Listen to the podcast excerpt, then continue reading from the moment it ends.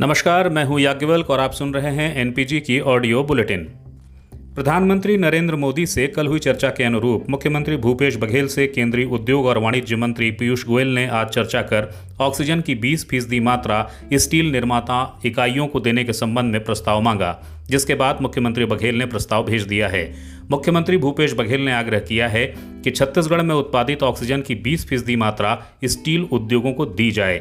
मुख्यमंत्री बघेल ने पत्र में बताया है कि ऑक्सीजन की मांग के अभाव में राज्य की सभी स्टील निर्माता उद्योग की इकाइयां बंद हैं, जिसके कारण लाखों मजदूर बेरोजगार हो गए हैं। केंद्र सरकार ने कोरोना काल में देश के भीतर ऑक्सीजन आपूर्ति सुनिश्चित करने के लिए ऑक्सीजन के औद्योगिक उपयोग पर रोक लगा दी थी।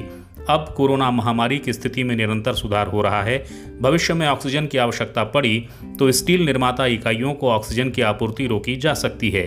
इसलिए राज्य द्वारा ऑक्सीजन की उत्पादित की हुई 20% मात्रा स्टील निर्माता इकाइयों को देने की अनुमति प्रदान की जानी चाहिए।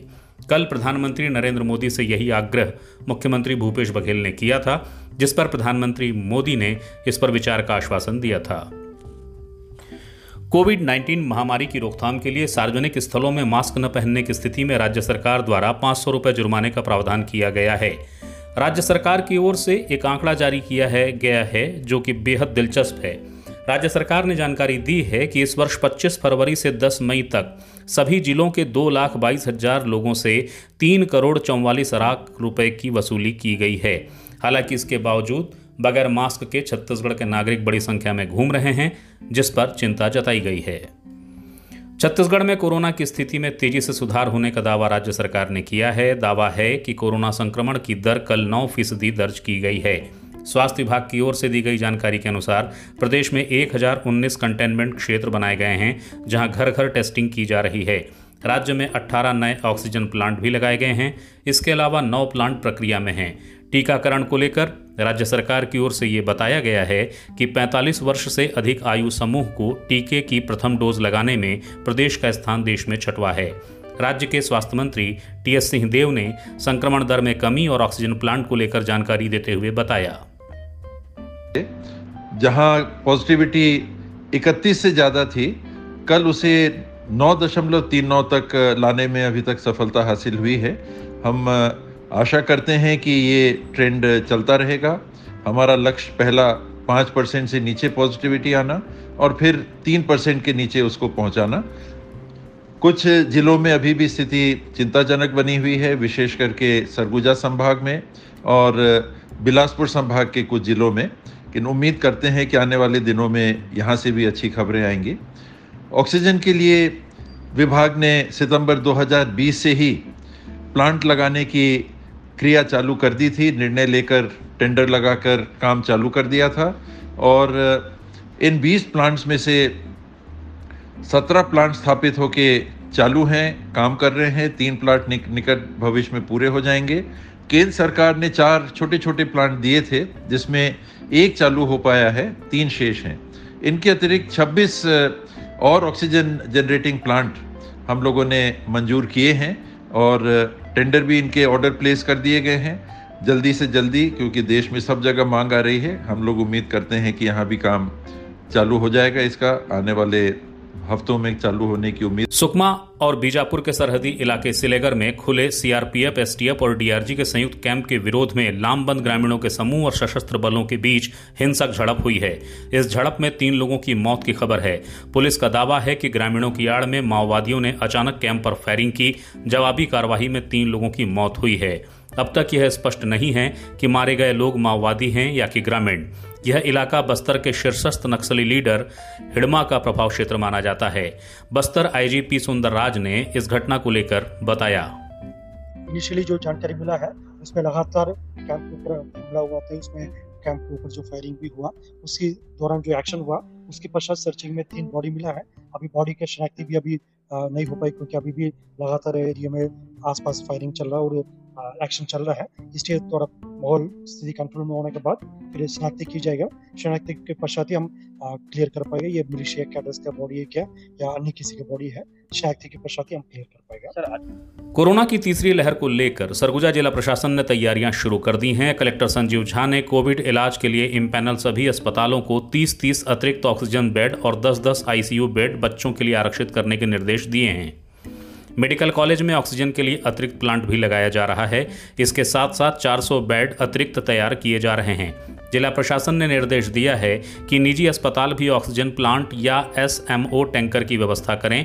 इसके अतिरिक्त कलेक्टर ने 2 अतिरिक्त व्यवस्थाएं भी की हैं, जिसमें पहला बेड अलॉटमेंट के लिए केंद्रीय व्यवस्था तैयार की जा रही है, जिसके तहत मरीज पहले मेडिकल कॉलेज पहुंचेगा और वहां से उसे उसकी स्थितियों के अनुसार ICU और ऑक्सीजन बेड जहां उपलब्ध होगा वहां भर्ती कराया जाएगा।